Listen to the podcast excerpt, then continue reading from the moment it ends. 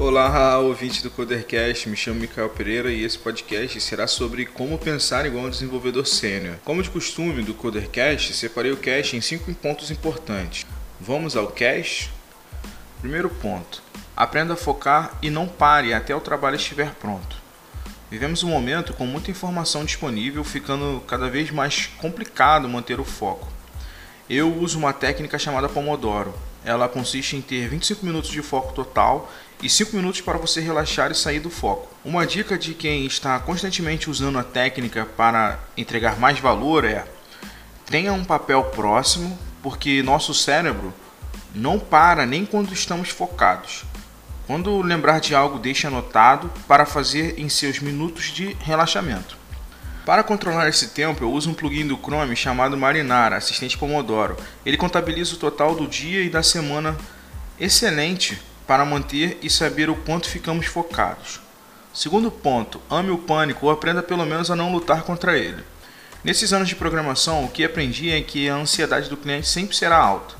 Logo, quando a equipe estiver em pânico com o prazo e a demanda, mantenha calma, deixe claro para o cliente o quanto falta e mostre para a equipe o que está pendente e quanto falta para concluir a tarefa. Quando falo para amar o pânico, é para quando estiver todos nervosos com o prazo da demanda. O sênior não pode tentar ser um super-homem e abraçar toda a demanda. É preciso compartilhar com o time as tarefas, porque a ajuda sempre é bem-vinda. Sabemos que nove mulheres não têm um filho em um mês, porque o processo natural da vida é que dure nove meses. Em um projeto de software, compartilhar informações e delegar tarefas ajudará a ter mais resultado. Terceiro ponto relembre o porquê você está fazendo a tarefa atual. É muito comum pensarmos a melhor forma de resolver um problema, sempre pensamos em conferir se existe um padrão de projeto que seria muito bom para resolver o problema. Aí acabamos perdendo tempo procurando soluções perfeitas e pensando em refazer parte do projeto, porque uma demanda que seria de horas acaba se tornando dias. Ao invés de entregar valor para o cliente final do software, perdemos tempo fazendo outras coisas. Não podemos esquecer de sempre escrever um código simples que facilite uma refatoração ou uso de design de princípios, padrões de projetos e a criação de testes unitários. Quarto ponto: lembre-se a si mesmo, todo mundo precisa de alguma ajuda. Quando eu falei esse tópico, você pensou em quê? Esse ponto é importante para o sênior se lembrar que ele precisa estar disposto a ajudar os outros e também pedir ajuda. Tenho visto profissionais que, por estarem em uma posição de sênior, evitam pedir ajuda a um profissional de nível menor. Gostaria de compartilhar um pensamento com vocês.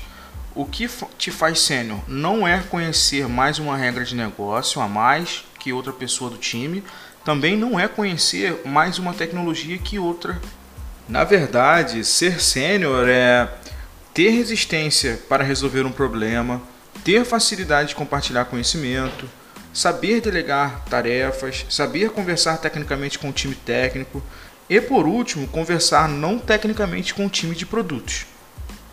Vivemos em um mercado com tanta atualização de tecnologia, frameworks e bibliotecas que cada tecnologia se adapta melhor ao problema que estará sendo resolvido.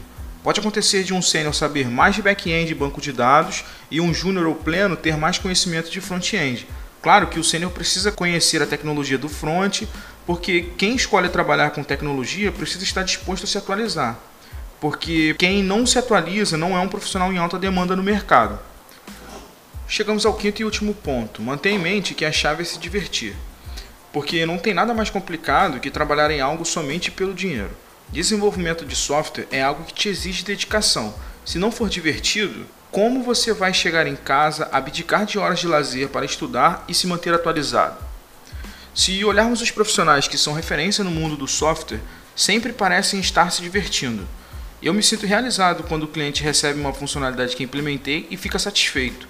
Se de alguma forma eu vejo o valor do que criei sendo retornado para a empresa ou para mim, quando temos prazer em construir software, acabamos criando os ativos que nos trazem retorno financeiro.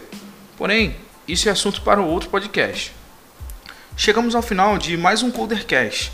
Agora já sabemos como pensar igual a um dev sênior. E você já sabe, né? Todos os cursos que indico com os links estão no post do podcast. O Codercast é feito por duas pessoas, eu, Micael Pereira, na apresentação e você aí. Tem mais algum item para acrescentar que você acha que esqueci de colocar? Deixe nos comentários, fale comigo no Twitter, Instagram ou e-mail. No Twitter eu sou arroba Micael Pereira underline. No Instagram, arroba guiadev underline. Me siga lá e comente sobre o podcast com seus amigos devs ajudando o crescimento do Codercast e o meio de comunicação bem antigo que ainda respondo é o e-mail. Para entrar em contato, o e-mail é contato@micaelpereira.com.br.